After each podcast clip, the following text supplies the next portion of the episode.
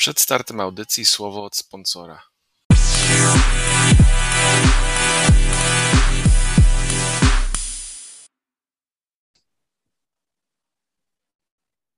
Cześć, witamy Was w kolejnym odcinku NFL.pl Radio. Wraz ze mną jak zwykle Hubert Gawroński. Dzień dobry. I Maciek Zając. Cześć. Pogadamy sobie o tym, co działo się w NFL i na boisku, i poza nim, bo trochę tego było. E, nagrywamy to w środę wieczorem i czekamy tak na dobrą sprawę na jedną z ciekawszych decyzji tego tygodnia, czyli na decyzję e, Odela Beckhama Jr., który odszedł z Cleveland Browns na własne życzenie i teraz e, szuka sobie klubu. Wydaje się, że OBJ bardzo, bardzo podoba mu się cała ta sytuacja, gdzie kluby o niego walczą i, i może sobie siedzieć i w spokoju decydować. Wiemy na pewno, że zainteresowani byli e, Green Bay Packers, Kansas City Chiefs, New Orleans Saints, e, New England Patriots, o Seattle Seahawks też się mówiło. Na ten moment wiemy, że ponoć jest jeszcze jakiś szósty, jest jeszcze jakaś szósta drużyna według Jeffa Hała, który napisał, że te pięć drużyn plus jeszcze jedna szósta, której nazwy nie wymienił, są w wyścigu o Odela. Sam Odell chyba najbardziej chciałby iść do Packers, natomiast sami Packers nie mają mu niestety wiele do zaoferowania. Był raport, że dali mu tylko niegwarantowane minimum, co raczej nie powinno go przyciągnąć, nawet jeśli chce tam iść koniecznie.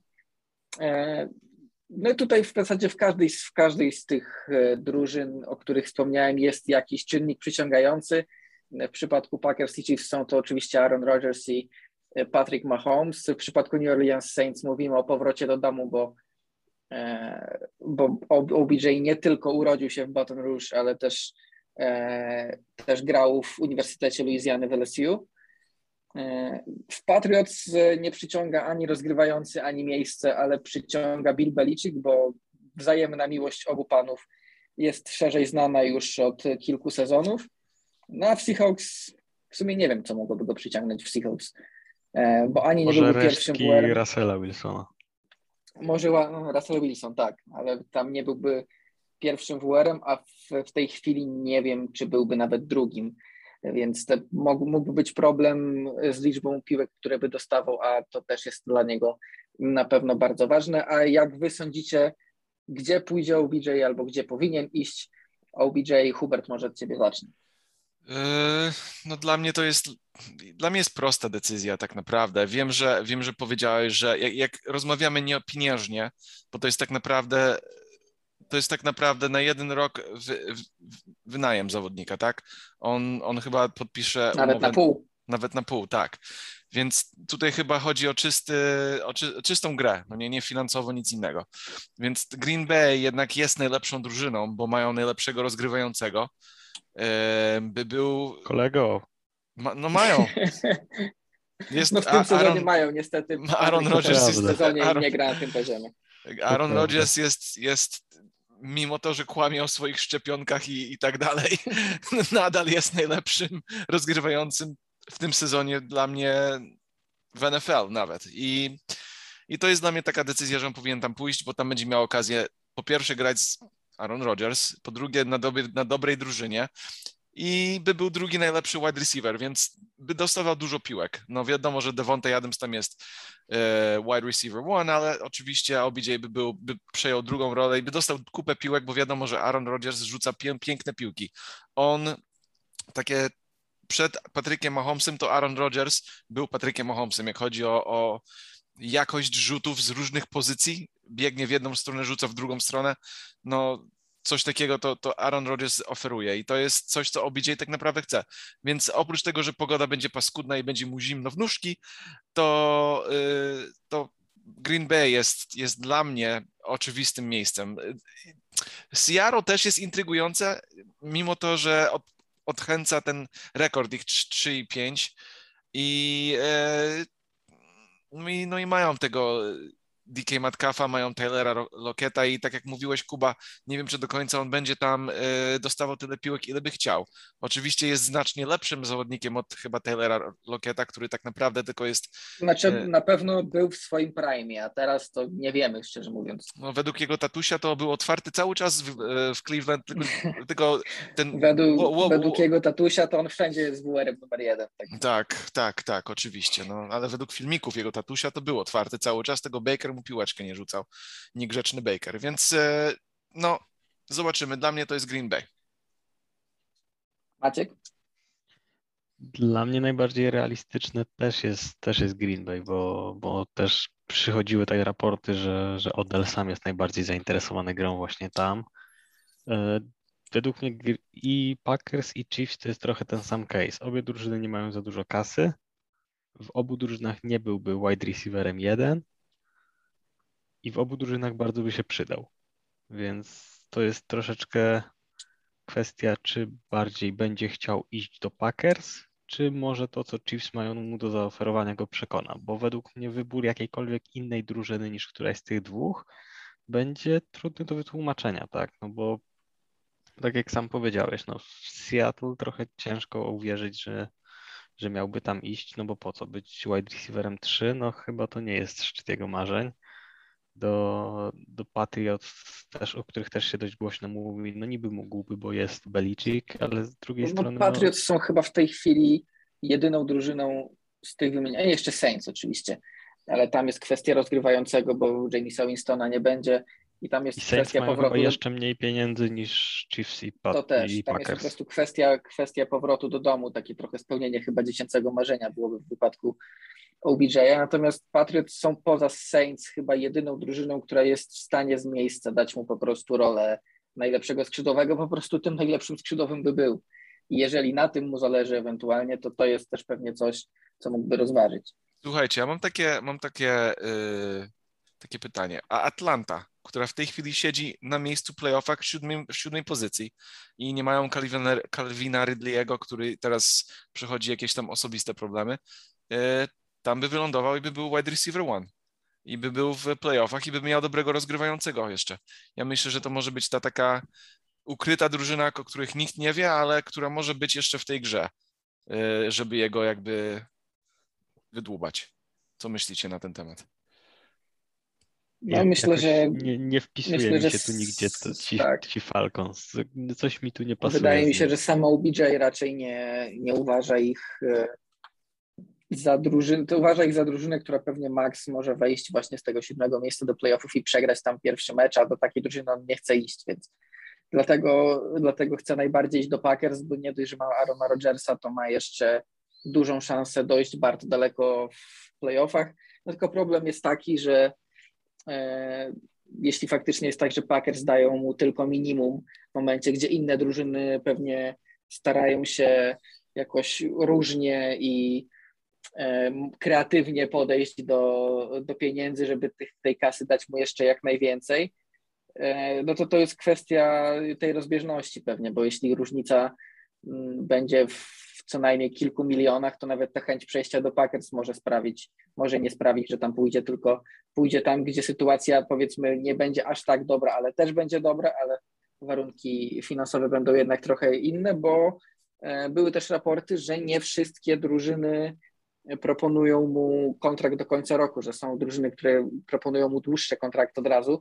Tylko, że problem jest taki, że OBJ na pewno sam myśli, że on gdziekolwiek nie pójdzie, to przez te pół roku e, jakby wróci do swojej renomy, którą miał przed przyjściem, przed przyjściem do Cleveland i ten, i ten kontrakt ewentualnie w wolnej agenturze w, w tym roku byłby znacznie wyższy niż ktokolwiek jest mu w stanie teraz dać.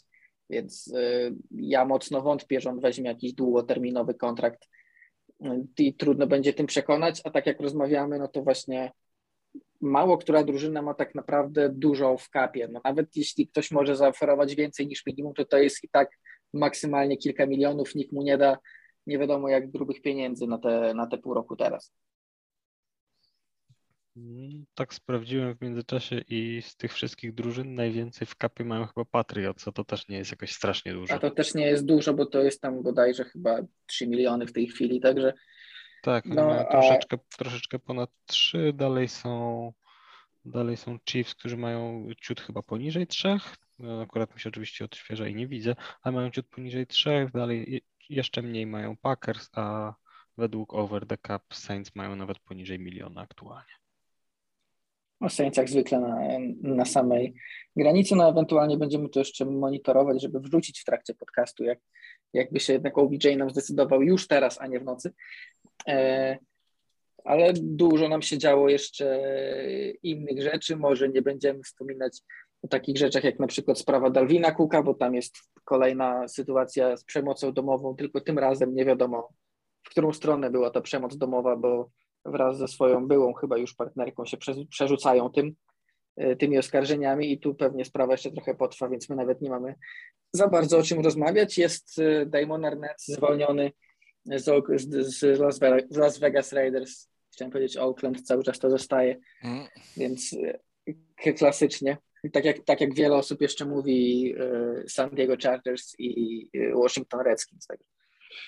To tutaj, tutaj Zrozumiałe. To się będzie długo, to się będzie długo ciągnęło, tak. Trudno się przestawić, szczególnie jak się kibicuje NFL od lat i to, i to się nigdy e, wcześniej, znaczy zmieniało się, akurat te drużyny się nie zmieniały.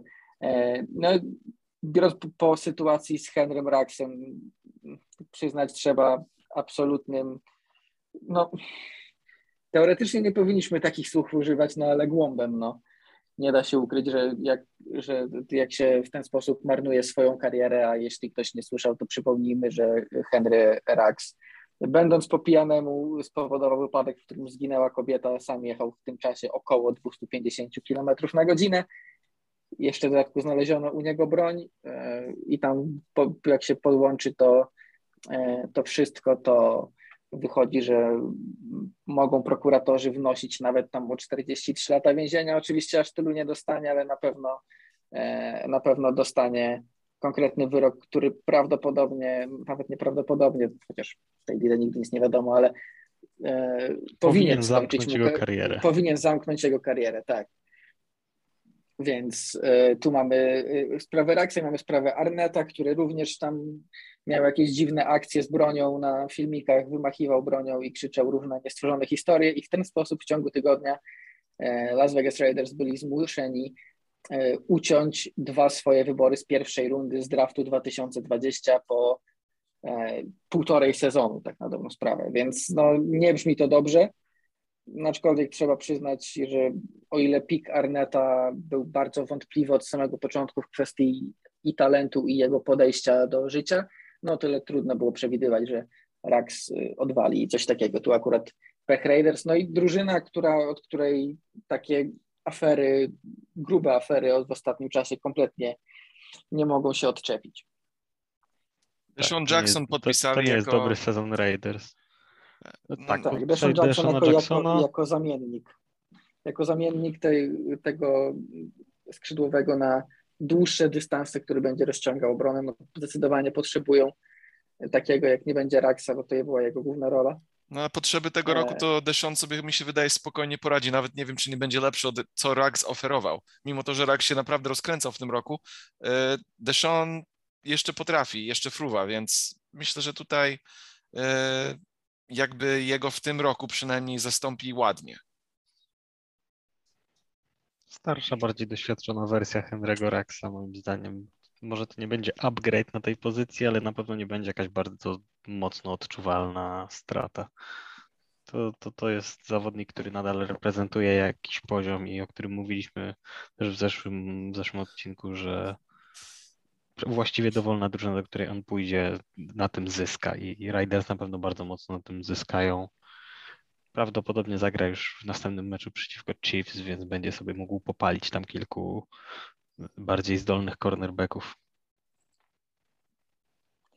No tak, no mamy sytuację w Raiders, mamy też oczywiście chyba najgłośniejszą sprawę e, tego tygodnia, która chwilowo przykryła dramę z OBJ-em i jego zwolnieniem, czyli Arona Rodgersa, który tak można powiedzieć bardzo bał się bycia ocenianym przez pryzmat niezaszczepienia, że kłamał o tym e, mediom i kibicom i wyszło teraz, że to kłamstwo wyszło teraz na jaw i ogólnie wyszła cała lawina oceniania Arona Rodgersa, czyli tego, czego bardzo nie chciał, on sam w dodatku. E, w programie Pata McAfee'ego posłużył się kilkoma bardzo dziwnymi cytatami, e, które zakrawają nie wiem co, szczerze mówiąc. E, w każdym razie mocno stracił na, na swoją, swoją, w opinii fanów i ogólnie ludzi związanych z NFL w tym tygodniu. Aaron Rodgers niekoniecznie nawet tym, że nie jest zaszczepiony, a po prostu tym, że w odróżnieniu od innych niezaszczepionych zawodników kłamał nie wiadomo po co, bo wystarczyło, że powiedziałby, że jest e, niezaszczepiony i pogadalibyśmy pewnie o tym jeden dzień i na tym by się skończyło. A no, teraz dokładnie to samo jak z wychodzi. Kazinsem czy którymkolwiek innym w miarę poważnym zawodnikiem, który zadeklarował, że jest niezaszczepiony. Byłoby... No tak, z, z, Aha, kilka, okay. z, z kilka Kazinsa pośmieliśmy się dwa dni, że jest obtoczony pleksą, bo były takie informacje w off-seasonie i tyle. W tym wypadku trwałoby to pewnie krócej, no ale wyszło jak Aaron wyszło. sam się, trochę... sam się wystawił Aaron sam się wystawił memy. po prostu, tak. No ale może... No, no y, niestety. Niestety, może przejdźmy e, w takim razie, bo myślę, że do sprawy Arona już wszyscy dobrze znają i wiedzą, co się tam działo. Przejdźmy do tego, co się działo w biegłej kolejce, bo działo się bardzo dużo niespodziewanych rzeczy, dlatego tak jak Was zapytam, y, pytam zazwyczaj, na co czekacie w kolejnej kolejce, tak teraz Was zapytam o poprzednią kolejkę. Co Was najbardziej zaskoczyło, bo tych zaskoczeń było bardzo dużo. Może Hubert. To ja może zacznę od y, Dallas Cowboys i jak tragicznie grali z Denver Broncos. Cowboys y, z Dak Prescottem, który wrócił z kontuzji. No, myślałem, że raczej sobie poradzą z y, mizernym atakiem, a szczególnie jeszcze w Dallas, w domu, gdzie grali na, przed własnymi kibicami, że sobie mimo to, że Denver ma niezły, no niezłą obronę, ale tak naprawdę już nie mają Von Millera i e, Ko, Maciek, ko, ko, kim zapominam. I chyba Patrick Surtain chyba nie grał w tym meczu, jak nie, nie, nie, nie mylę, albo grał i się skontuzjował, już nie pamiętam. Ale no grał, grał. Patrick Surtain na pewno zagrał przynajmniej chwilę. Grał, grał. A, aż, no, tak, aż tak ci nie powiem dokładnie. Grał y, i no i bez Von Millera sobie tak poradzili z Dallas, że to było szokujące. Ja, na początku, po pierwszej połowie, jakbyś mi powiedział, że Dak Prescott nie rzuci 100 yardów, to, to, bym powie, to, to, to bym powiedział, że kłamiesz i żartujesz, ale to tak rzeczywiście było. Y, Denver dominował cały czas biegiem. Teddy Bridgewater robił rzeczy, co Teddy Bridgewater robi, to są bezpieczne podania, mądre. No i Denver wygrywa. I, I to było szokujące, bo ten mecz tak naprawdę nie był bliski. Yy, I, i to, jest, to jest coś takiego, co nie wiem, ile tutaj jest kwestia kontuzji Daka, czy, czy to jest to, coś związane z tym, czy to jest po prostu yy, jakiś yy, mentalny upadek przez niedopilnowanie trenera Mike McCarthy, bo ciężko mi powiedzieć, co się stało z Dallas w tym meczu, że tak tragicznie wypadli. E, kolejna rzecz, co mnie zaskoczyła, to jak dobrze sobie poradzili e, w ogóle mecz Vikings-Ravens był fajny, ale to zostawię dla Maćka. Browns-Bengals był też fajny mecz, e, pod tym względem, że nie spodziewałem się, że aż tak dobrze zagrają Browns z Bengals. Myślałem, że Bengals już są na takim poziomie, gdzie by dawali problemy dla, dla, dla Brownsów, a szczególnie po, po tym, jak Baker powiedział yy, BSM yy, tego, przeszłego tygodnia, jak, że mimo to, że przechodzili to wszystko z OBJ-em, ten cały dramat, te rzeczy w medii i tak dalej, nadal sobie tak dobrze poradzili tak pięknie zagrali z, z, z drużyną, która tak naprawdę w tym roku pokazuje dużo.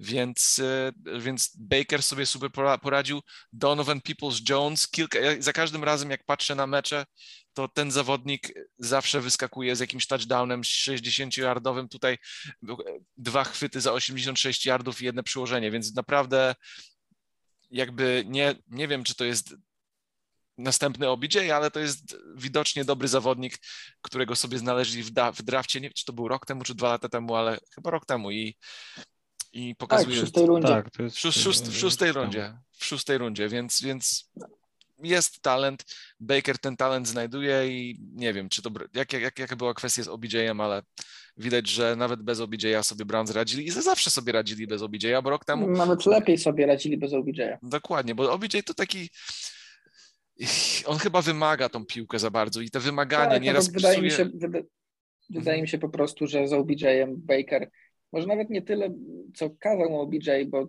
OBJ to sobie może kazać, a drużyna co innego, ale wydaje mi się, że podświadomie mając takiego zawodnika jak OBJ na boisku Baker, starał się grać do niego i pod niego i przez to ta ofensywa cierpiała, a kiedy go nie ma, to on spokojnie sobie może rozrzucać tę piłkę niemal na równo pomiędzy co najmniej kilku zawodników, nie ma tam jednej głównej e, gwiazdy i przez to ten atak wygląda automatycznie, automatycznie lepiej i w sumie tyle tak na dobrą sprawę, bo e, to Browns na pewno pomoże. Wydaje mi się, że nie zaszkodzi im odejście OBJ-a. Jak to wyjdzie OBJ-owi, to, to zobaczymy dopiero z kim podpisze i jak to będzie wyglądać.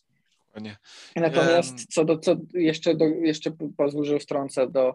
E, do tego meczu Bengals-Browns. Tym powiedziałeś o tym upadku Cowboys mentalnym. Wydaje mi się, że to może być w ich, w ich przypadku po prostu ten jeden, ten, ten jeden zły dzień, który czasem ma każda drużyna i która może zaliczyć wpadkę z każdym. Natomiast ten mentalny problem widzę właśnie w Bengals, bo to jest drużyna, młoda drużyna, która nakręciła się mocno tym, tym początkiem sezonu i oni mieli to momentum, ten hype e, na siebie tak bardzo nakręcony, że już mocno wierzyli E, w to, że idą po playoffy, a może nawet i coś więcej. E, tymczasem ten hype cały spuścili z nich Jets i to ze wszystkich drużyn właśnie Jets to zrobili i mam wrażenie, że tu, tu było to tu widoczne to, to załamanie mentalne po tym, jak ten, to całe momentum i to powietrze z nich po prostu zeszło po meczu z Jets. No, ostatni mecz, co, co mogę pogadać o Giants Raiders. Nie wiem, co się stało z Raiders w tym meczu. Giants po prostu ich zniszczyli biegając, ale um, Eagles Chargers był fajny mecz. W ogóle nie myślałem, że to będzie bliski mecz, bo jak patrzę na atak e, Chargers, to po prostu mi dreszcze przechodzą.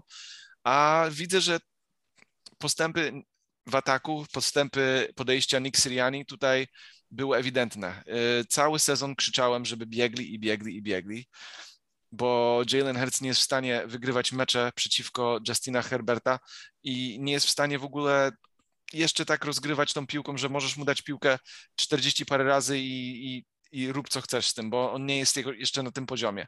I w jaki sposób się ratuje takiego młodego rozgrywającego? W podobny sposób to się ratowało Daka Prescotta.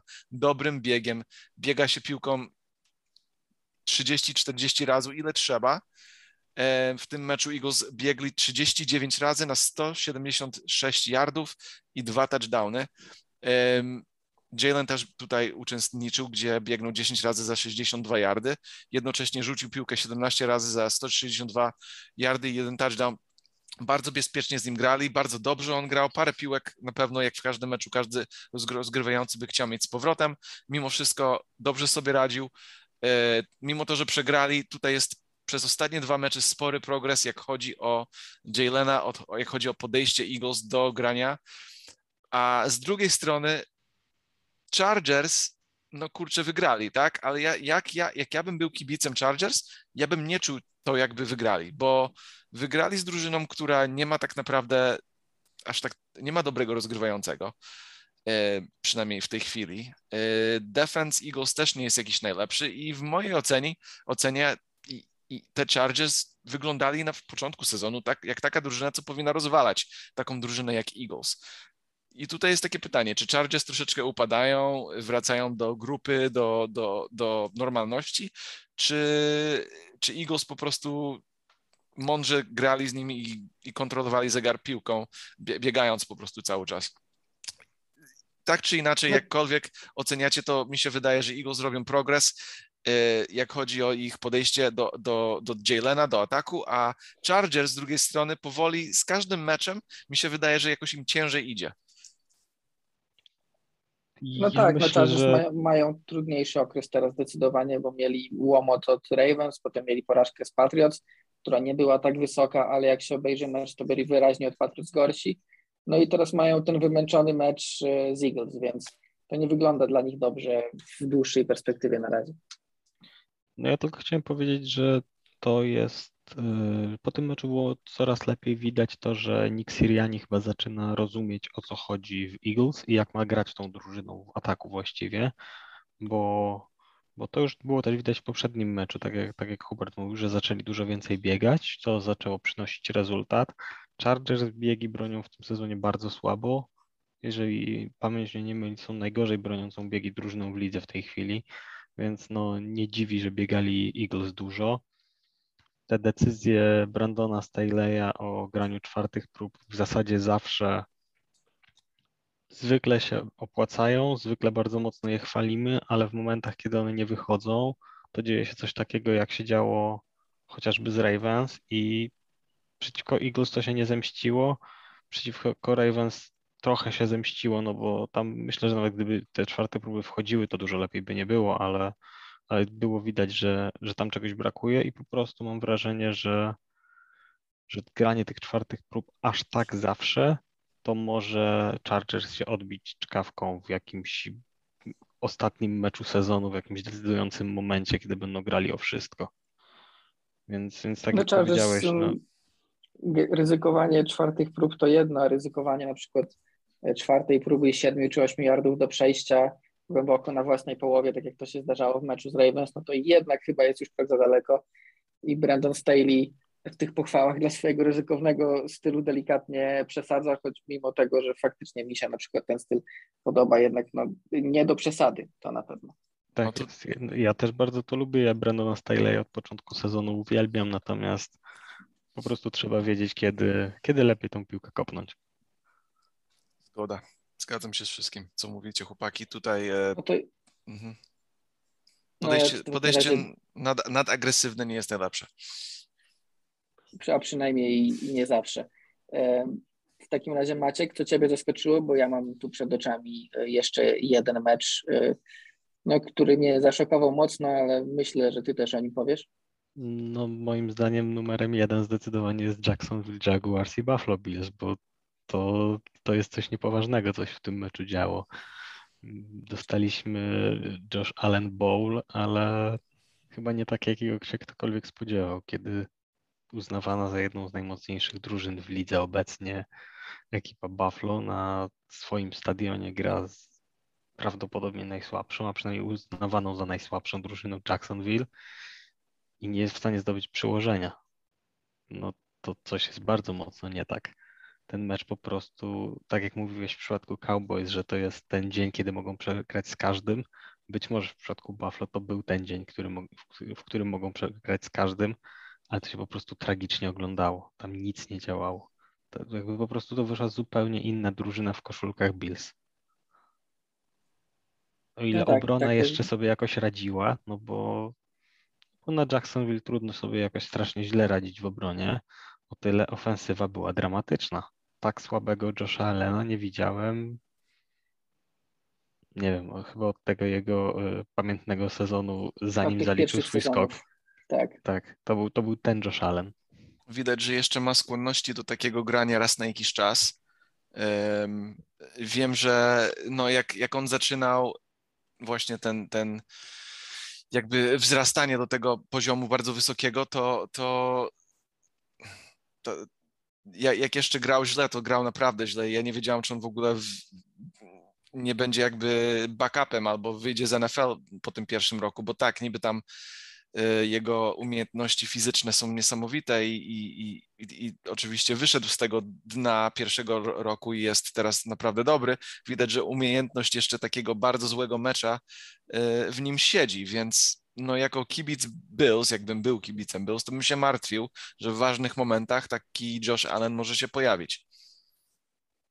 No, szczególnie, że w tym sezonie widać to częściej, bo w tamtym sezonie to był naprawdę świetny Josh Allen i trudno było mu cokolwiek zarzucać. Nie udało się dojść do Super Bowl, no bo się nie udało, ale to nie zmienia faktu, że to był naprawdę bardzo dobry sezon Bills. Tymczasem teraz mieli być najlepszą drużyną w AFC, ale Josh Allen zaczyna pokazywać nie cały czas, bo ma oczywiście też te momenty, gdzie gra jak w tamtym sezonie, ale pokazuje te momenty słabości, cała drużyna pokazuje momenty słabości i wyszło z tego, że z najlepszej drużyny w AFC w pewnym momencie mamy drużynę, która nawet w swojej dywizji ma już tylko jedno zwycięstwo przewagi nad Patriots, a jeśli się przegrywasz Jaguars, no to musisz się martwić o to, e, o to, co, co będzie, bo z każdym możesz mieć problemy, jeśli złapiesz słabszą formę, bo te najlepsze drużyny, no co jak co, no, mo, mo, można przegrać, nie, można przegrać będąc faworytem ze słabszą drużyną, ale przegrać z być może jedną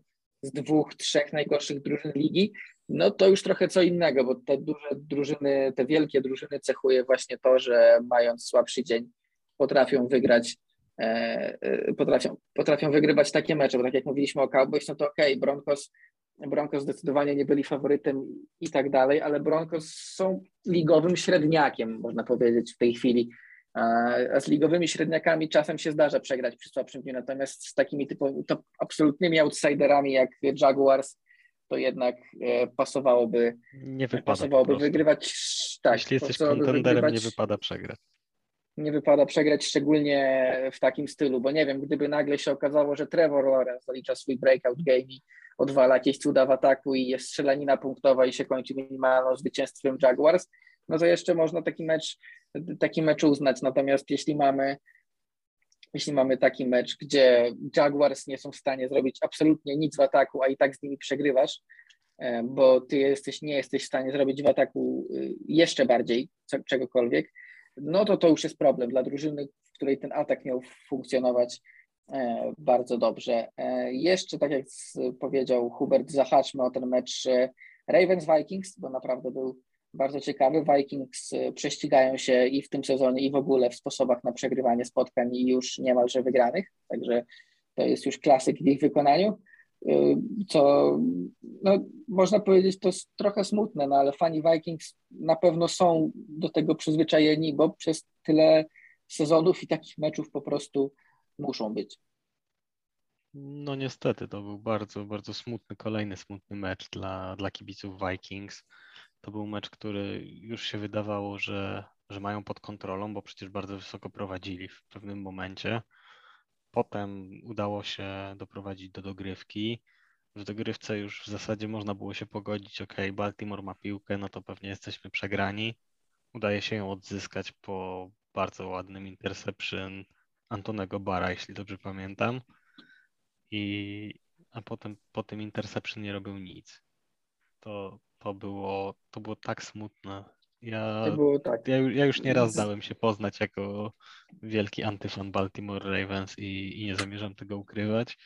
Ja oglądałem ten mecz, bardzo mocno trzymałem kciuki za Vikings i ja się czułem strasznie. No, nie chcę sobie nawet wyobrażać, co czuli ich kibice głos jest e, taki smutny teraz nawet, jak opowiadasz o tak, tym. Tak, ja mam smutny głos, jak opowiadam. W sensie no, trudno, trudno, trudno opowiadać o meczach Vikings z ich perspektywy jakkolwiek radośnie, bo naprawdę oni, tak, oni, oni zazwyczaj... Oni zrobienia cierpienia, z generowania cierpienia dla swoich kibiców uczynili pełen rodzaj sztuki. To jest, to jest niebywałe wręcz. Tak, od, od przegrywania wygranych meczów do y, wszystkich możliwych kopaczy nietrafiających y, najważniejszych kopnięć w meczu od lat, bo to już się ciągnie długie lata. Y, już powstały, powstają nawet memy, że nawet Justin Tucker by nie trafił w takich momentach, będąc Vikings, bo to po prostu przeklęta drużyna. I trudno cokolwiek, y, cokolwiek więcej powiedzieć. Tam zresztą Vikings wydaje się, że potrzebna jest już troszkę głębsza przebudowa i niedługo pożegnamy się i z Mike'iem Cimerem, i z Kerkiem Kazinsem, i trzeba będzie wszystko zacząć od nowa, bo bycie wiecznym średniakiem, który w najważniejszych momentach strzela sobie po kolanach, to nie jest coś, czego chciałaby jakakolwiek drużyna e, w NFL. No, ani, ani nie zatankujesz po coś większego, ani nie osiągniesz niczego większego i tak się ciłasz w tym, w tej strefie niczyjej, w takim miejscu, w którym nikt nie chce być. Tak jak już wiele razy zaznaczano, no Vikings to jest idealna drużyna, żeby być pierwszą drużyną 8-8-1. No tak, taki no, ultimate y, średniak ligowy. Tak I trzeba tu coś zmienić, jeśli się chce czegoś więcej. E, z ciekawszych meczów dodam jeszcze Titans, Rams. Titans, tak, Titans ogrywają Rams nie mając Delika Henry'ego, aczkolwiek e, jak sobie obejrzycie skrót chociażby tego spotkania, to widać, że tutaj Rams bardzo mocno strzelali sobie po kolanach. Przede wszystkim w ataku i to miało na to wpływ. Zobaczymy, jak obie drużyny będą wyglądać w kolejnych tygodniach, bo wydaje mi się, że to też jest ten mecz z gatunku takich, po których wnioski mogą być nie do końca pełne i jeszcze potrzebujemy jakiegoś, na pewno od Titans potrzebujemy tak ze dwóch meczów, żeby zobaczyć jak oni będą wyglądać bez Derika Henry'ego, ale zanim przejdziemy drużynie, do tego, która nie będzie sobie przeszkadzać. Bo, przeciwko bo drużynie, która nie będzie sobie przeszkadzać, bo Rams mimo swojej jakości przeszkadzali sobie bardzo mocno. Tutaj jeszcze e, to z, z tych ciekawszych meczów e, tyle jeszcze Falcons pokonujący Saints, co sprawia, że w NFC South robi nam się ciekawa sytuacja, bo Saints będą mieli problem z, z, roz, z rozgrywającym, bo jednak Trevor Simeon, no to no, nie pierwszy raz widzimy go na boiskach NFL i nigdy jakoś mocno, mówiąc delikatnie, nie zachwycał, choć oczywiście przy Seanie Paytonie każdy wygląda lepiej niż jego średnia karierowa, a ja zapytam tylko Maćka o mecz Chiefs-Packers, który miał być spotkaniem Patryka Mahomesa z Aaronem Rodgersem, ale nie był z powodów, o których już wspominaliśmy, czyli z powodu, z powodu Aarona Rodgersa. Natomiast e, Chiefs wygrywają 13-7 po meczu, po bardzo e, niewybitnym meczu dwóch bardzo utalentowanych drużyn. To był prawdopodobnie mecz, który pokażesz komuś, kogo chcesz zniechęcić do futbolu. Jeżeli chcesz, żeby ktoś no, nigdy myślę, że na drugim, nie obejrzał meczu, to to jest jeden z na tych. Drugim, na drugim miejscu za Bills Jaguars. Tak, to, to, są, to są tego typu mecze niestety. E, przed, przed, e, przed sezonem każdy tak naprawdę pewnie zakreślał to sobie na czerwone jako mecz, który musisz obejrzeć bez względu na to, jakiej drużynie kibicujesz. Widzisz Green Bay, widzisz Kansas, ok, będzie meczycho, będzie strzelanina, będzie dużo punktów. No nie dostaliśmy żadnej z tych rzeczy. Mecz był bardzo marny, mecz był bardzo nijaki. Jedyne, co może cieszyć, to to, to że Kansas nie straciło więcej punktów, to to, że ta obrona jako tako funkcjonowała, natomiast trudno też ją oceniać z perspektywy tego, kto, kto stał po drugiej stronie, tak? Gdyby to był Aaron Rodgers i udało się go zatrzymać na jednym przyłożeniu, to można by obtrąbić sukces. Natomiast to był Jordan Love i nie wiadomo na ile to był dobry występ, bo Jordan Love jest słaby, a na ile to był dobry występ, bo faktycznie zagrali dobry mecz. Natomiast na pewno cieszy to, że wreszcie zaczęła się pojawiać presja, bo to jaki to jest rozgrywający nie masz takiego znaczenia, jeżeli jest faktycznie cały czas pod presją. A Jordan Love y, był pod presją w 49% snapów. To jest znakomity wynik. To jest wynik, który pozwala, pozwala liczyć na cokolwiek więcej. Jasne, nie była to najlepsza możliwa linia ofensywna, jaką mogą wystawić Packers, natomiast to nadal jest wynik, który, który musi zadowalać kibiców w Kansas. Gorzej znacznie wyglądało po drugiej stronie, bo, bo ofensywnie było tragicznie. To był chyba najgorszy mecz Patryka Mahomesa od dawna. W tym sezonie miał naprawdę kilka słabych meczów. Po prostu w tym, w tym meczu nic nie działało, nic nie siadało jak trzeba. Jeżeli masz rozgrywającego Patricka Mahomesa i jego najdłuższe podanie jest na 25 yardów, no to coś jest nie tak.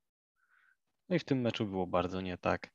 Do tego dochodziły dropy, do tego dochodziło niestety kontuzja e, prawego takla, więc, no, więc nie, zaczynają się pojawiać te kontuzje. No mecz był trudny do oglądania, więc no, nikomu, nikomu nie polecam oglądania go sobie jeszcze raz. No tutaj mamy na pewno problemy Chiefs i też będzie dużo dyskusji jeśli Aaron Rodgers wróci na mecz Seahawks, a na to się zapowiada, to będziemy mieli próbkę jednego meczu Jordana Lowa, którym, którym będziemy rozmawiać pewnie cały off-season, jeśli Aaron Rodgers dalej będzie się wahał między tym, czy odejść, czy zostać.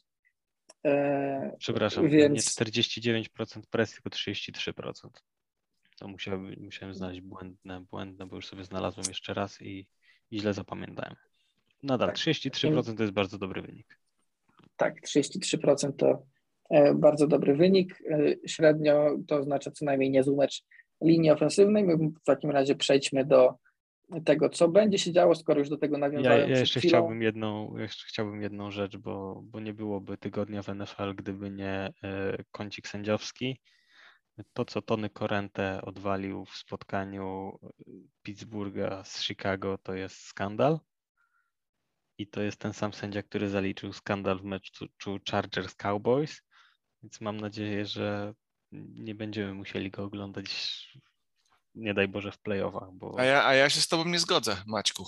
Nie zgodzę się z Tobą, bo mi się wydaje, że w ogóle nie chodziło o to, że on wycofał się i jakby. Ale ja nie, ja nie mówię nawet o Ale nie, to nie o to chodzi w ogóle. Za taunting, bo, bo to, Ten że jest taunting też był beznadziejny. To jest, to jest jedna rzecz. Taunting i w ogóle to jest y, idiotyzm się- w tej chwili. Jest idiotyzm. chodzi o, To, że- całe, chodzi o całe spotkanie. Tam już widziałem, że kibice Bears wyciągali screeny i nie screeny, filmiki i tak dalej, ale obejrzałem że, przy, zwyci- przy spokojnie.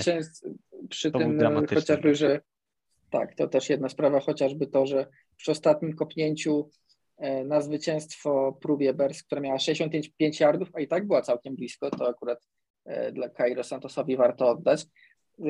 To, że tam mieliśmy też chociażby offside, bo co najmniej kilku zawodników Steelers e, było, na tym, było ustawionych prawie, że na offside kilku z nich przez to ruszyło za wcześnie, a to mogłoby dać 60-yardowy field goal i to już mogłoby zmienić oblicze meczu, ale mówimy o tym tauntingu, bo oczywiście sam taunting jest zasadą głupią, no ale jeśli się sędziowie do niej stosują, no to do, nie ma co krytykować sędziów za stosowanie się do zasady. Natomiast tutaj mamy przykład, w którym ja już naprawdę trochę głupieję, bo o ile rozumiem pokazanie czegoś e, w stylu, nie wiem, Winfielda Juniora do Tyrika Hilla w Super Bowl, no to to jest oczywisty taunting według tych nowych zasad, albo powiedzenie czegoś, co sędzia może powiedzmy usłyszeć, to e, spojrzenie się ze sporej odległości na ławkę w rezerwowych kierunku ławki rezerwowych.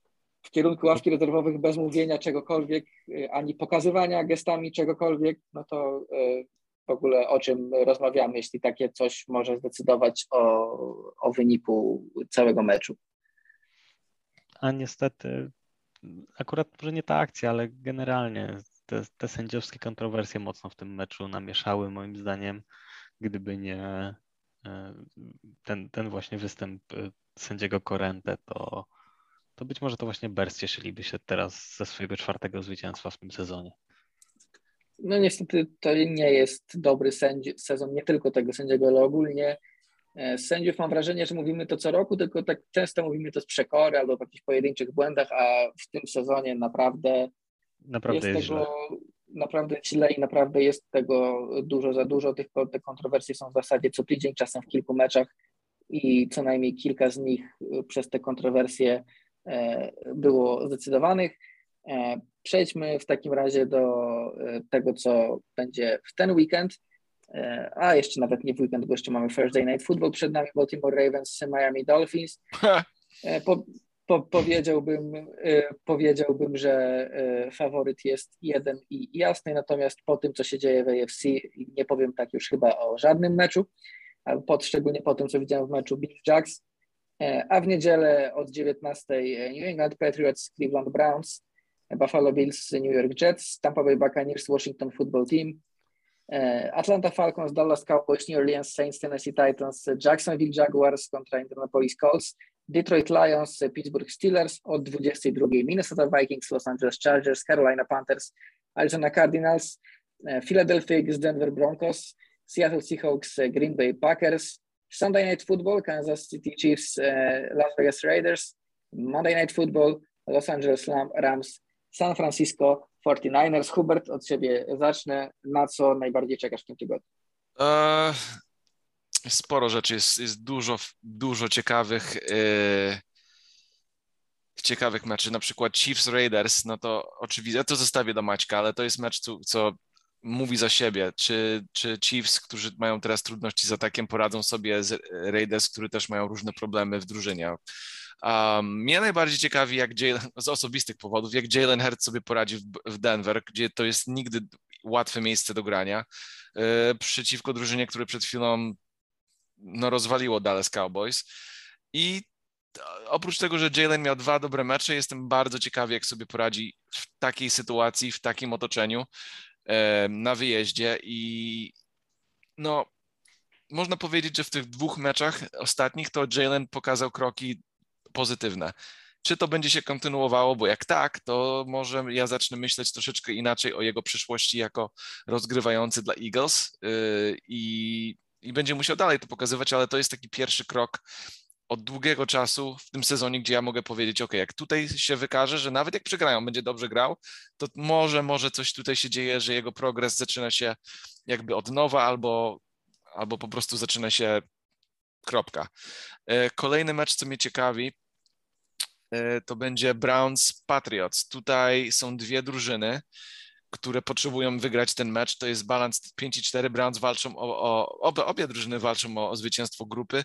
Bills nie uciekli, tak jak wspominaliśmy wcześniej, y, od grupy, tylko, um, tylko siedzą tam i są do wzięcia tak naprawdę, więc Patriots tutaj jakby wygrali, to jest duży a, krok. Trzeba, a trzeba pamiętać, że Patriots jeszcze dwa razy zagrają z Bills w tym roku. Dokładnie, ale jednocześnie trzeba też wygrywać mecze, żeby trzymać się w takim dystansie, żeby jak wygrają te mecze albo przegrają, żeby jeszcze dobrze wylądować, żeby mieć jakąś tam szansę o, o wildcardy, cokolwiek.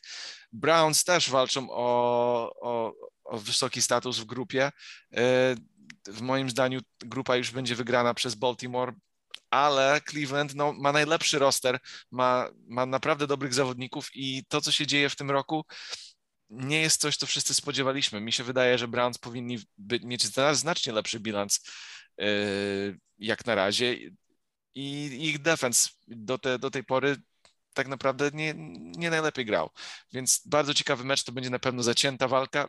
Mi się wydaje, że Brown powinni wygrać ten mecz, ale no Patriots pokazują coraz częściej, że Mac Jones i w ogóle atak um, Josh McDanielsa i defense Bill, Bill potrafią stwarzać problemy dla każdego.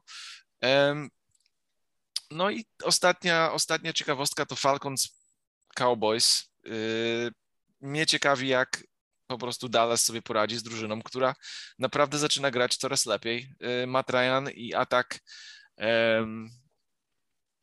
Falcons yy, potrafi stwarzać problemy. Mi się wydaje, że Dallas sobie powinni poradzić, ale czy ta porażka, czy, czy porażka przyszłego tygodnia z Denver będzie się kontynuować do tego tygodnia, więc to taka osobista jakby osobista rzecz. A oczywiście też kibicuję, żeby Colts przegrali z Jaguars, bo potrzebuję, żeby Carson Wentz dobrze grał, a Colts przegrywali. No i to, to wszystko ode mnie. No ja dodam do, do, tych, e, do tych Patriots, że no tak jak mówisz, Mac Jones jest rukim, który wciąż się uczy i ostatnie na przykład dwa mecze nie były najlepsze w jego wykonaniu, mimo tego, że miał już kilka dobrych, ale gra biegowa zdecydowanie rozwija się tak, jak chciał e, Josh McDaniels i obrona powoli nam się rozwija tak, jak pewnie chciał tego Bill Belichick, to od początku miał być, miała być taka drużyna, e, która polega na grze biegowej i obronie, tak żeby nie za dużo było na, na plecach świeżego rozgrywającego, młodego rozgrywającego, żeby on mógł popełniać błędy, a drużyna wygrywać, tak jak to było w meczu z Panthers, bo Mac popełnił kilka błędów, w tym e, chyba najprostszy przechwyt w jego karierze, w sensie taki, w którym e, faktycznie jest 100% jego winy, Natomiast y, drużyna poradziła sobie na tyle, że i tak e, reszta zagrała bardzo dobrze i wygrała. To jest coś, czym Patriots mieli być od początku tego sezonu, a nie byli, bo na początku sezonu były momenty, że defensywa kompletnie sobie nie radziła, e, gra biegowa waliła głową w mur, a najlepszy na boisku był Mac Jones i a i tak Patriots ostatecznie przegrywali na przykład jednym punktem, bo, bo tak, tak to wyglądało. Natomiast teraz to wygląda tak, jak miało wyglądać. Mam nadzieję, że Mac wróci do tej formy z pierwszych kilku tygodni, bo była trochę lepsza, a to jeszcze bardziej rozkręciło tę drużynę. Natomiast tak jak mówisz, Patriots w tej chwili dzięki temu, jak wyglądają na boisku, dzięki temu, że z boku mają Billa Belicika, który cały czas potrafi przygotować fantastyczny game plan defensywny na mecz. Oni nie są drużyną, która wygra w Super Bowl w tym roku, ale oni są drużyną, na którą nie chcesz wpaść w ważnym meczu. E, nie powiem, że w playoffach, bo w AFC dzieje się tyle, że nie wiem, czy Patriots do nich wejdą, ale myślę, że Patriots to jest właśnie taka drużyna, na którą w ewentualnych playoffach nie chce się trafić, e, bo, bo można się po prostu poślizgnąć. Oni, oni mogą cię ograć i odpaść w następnym meczu, ale to nie znaczy, że się nie możesz na nich poślizgnąć. I to, i to też będzie istotne w końcówce, w końcówce tego sezonu. Natomiast Browns, tak jak mówisz, troszkę poniżej oczekiwań, ale sporo rzeczy ma na to wpływ. Przede wszystkim kontuzje, z którymi sobie nie radzą od początku sezonu, również Baker, który gra z tym rozwalonym barkiem cały czas, ale ten mecz z Bengals pokazał, że oni naprawdę mogą grać, że jest wyraźny progres również w obronie, bo ta obrona mimo ogromu talentu miała swoje wahania w tym sezonie, ale wygląda to dobrze i ja też jestem ciekaw i jako fan Patriots trochę tego meczu się boję. Boję się tego, co z Isaiah, z Isaiah Winem będzie robił e, Miles Garrett. Tego się bardzo boję. E, I tego też, że Mac Jones niestety ma kolejny z rzędu mecz e, na bardzo mocną obronę i to może się skończyć kolejnym słabszym występem, którego gra biegowa i, i obrona tym razem może nie nadrobić. Szczególnie, że jeśli dobrze widziałem, to w Browns wraca Jeremiah Owusu-Koramoa, który jest ich bardzo ważną, e, bardzo ważną częścią obrony, a nie grał ostatnie kilka tygodni przez kontuzję. Dlatego e, Browns wyglądają dobrze i wyglądają na ten tydzień jeszcze mocniej. Jedyne co, no to, że niestety ich running, back, running backowie, czyli Nick Chubb i Demetric Felton, e, wylecieli, z, jeszcze nie wiadomo, czy wylecieli z meczu, ale jest na to szansa, że wylecą ze względu na zakażenie koronawirusem. Natomiast Karim Hunt jeszcze nie wraca z listy kontuzjowanych. No ale tu myślę, że Ernest Johnson w meczu z Broncos już pokazał, że za tą fantastyczną linią, która zresztą teraz e, przedłużyła, Browns przedłużyli kontrakty z dwoma swoimi e, topowymi gardami, to za tą linią e, w tej drużynie prawie każdy może kręcić znakomite liczby i to myślę, że im nie przeszkodzi. Ja bym, jeśli miałbym postawić to, postawiłbym na Browns, po pierwsze z tego powodu, że często jestem sceptyczny wobec Patriots i bardziej niż, e, niż że tak powiem, ogólna opinia. Dwa, że e, wystraszyli mnie ci Browns meczem z Bengals, że naprawdę wyglądali tak dobrze, że nie wydaje mi się, żeby z tymi Browns e, Patriots sobie poradzili. Musieliby wrócić ci słabsi Browns poprzednich tygodni. Co, co swojego to jeszcze dodam, a najpierw zapytam Ciebie Maciek, co Ciebie interesuje poza tym, co już wymieniliśmy. No na pewno Riders Chiefs, no bo to jest mecz, który, który musi mnie interesować z wielu przyczyn, bo po pierwsze to jest chyba dla, dla fanów Chiefs najważniejsze takie spotkanie powiedzmy derbowe, tak, no bo jednak ta rywalizacja Chiefs Riders jest bardzo, bardzo głęboko zakorzeniona. To będzie mecz znowu na stadionie w Vegas, to będzie spotkanie Riders, którzy moim zdaniem będą faworytami, pomimo tego, co się działo w spotkaniu z Giants. I, i przede wszystkim to będzie szansa na, na jakieś odbicie się dla Chiefs, bo jeżeli uda im się wygrać trzecie spotkanie z rzędu, to jakby wrócą na ten playoffowy rytm, na to do walki o faktycznie duże cele, a nie znowu do, do przewracania się o, o byle co. Derek Karma znowu naprawdę bardzo dobry start sezonu, ale już było widać jakieś zacięcia w tym spotkaniu z Giants. Z jednej strony to jest bardzo mocna drużyna, a z drugiej strony widać było, że coś tam znowu zaczyna, zaczyna nie grać, więc nie dość, że jest ta warstwa sportowo bardzo mocna, bo tak jak do tej pory Chiefs byli wyraźnie silniejsi od Raiders i tam były spotkania derbowe, czasem wygrywane, czasem przegrywane, tak teraz obie te drużyny są naprawdę mocne i obie te drużyny liczą się w walce o playoffy, co jeszcze bardziej dodaje smaczku. A poza tym bardzo mocno czekam też na to, co pokażą Buffalo Bills po no, chyba blamarzu z Jaguars, tak? Mieli mieć mega łatwe spotkania właśnie z Jaguars, mieli mieć mega łatwe spotkanie z Dolphins i z Jets na koniec tego, tej, tej wycieczki po, po dnie tabeli, a tu no, dość taki, ten mecz z Miami był wygrany łatwo, ale z drugiej strony wcale nie taki przekonywujący, jak się go dokładnie obejrzało. Ta żenująca porażka z Jaguars, no a Jets już pokazali w tym sezonie, że faworytowi potrafią poprzeszkadzać. Przecież wygrana z Titans to, to nie było coś, czego się spodziewaliśmy, podobnie jak wygrana z Bengals, którzy wydawali się bardzo mocni. Buffalo też będą zdecydowanym faworytem, no i i ciekaw jestem, jak pokaże się e, wracająca nowa gwiazda z Nowego Jorku. Bo chyba już potwierdzili, że, że starterem będzie Mike White.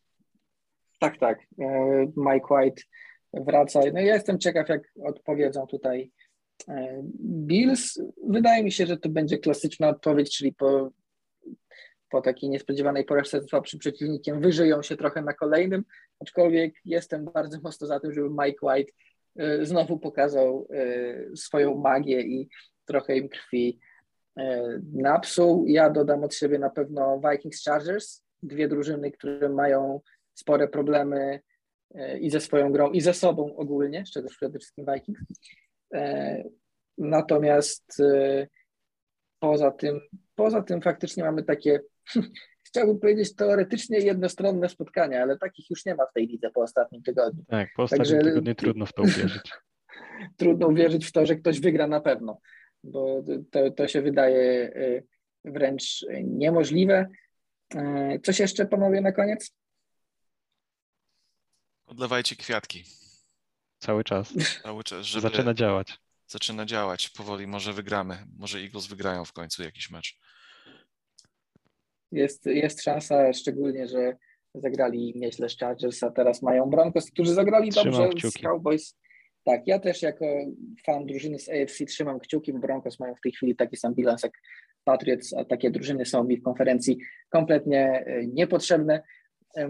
Ja jeszcze zerkam na szybko, czy nie ma jakiegoś e, update'u spraw w sprawie OBJ'a? Nie ma. Chyba, jeszcze się nie decydował. Nie. Jeszcze nie podjął chyba decyzji. Jeszcze nie podjął decyzji, także o tym nie porozmawiamy. Porozmawiamy pewnie następnym razem. Za tydzień słyszymy się w tym, skład, w tym samym e, składzie. E, jak zwykle byli ze mną Hubert Gawroński. Cześć. Maciek Zając. Do usłyszenia. Ja nazywam się Kuba Kazula. Słyszymy się za tydzień w NFL.pl Radio. Cześć.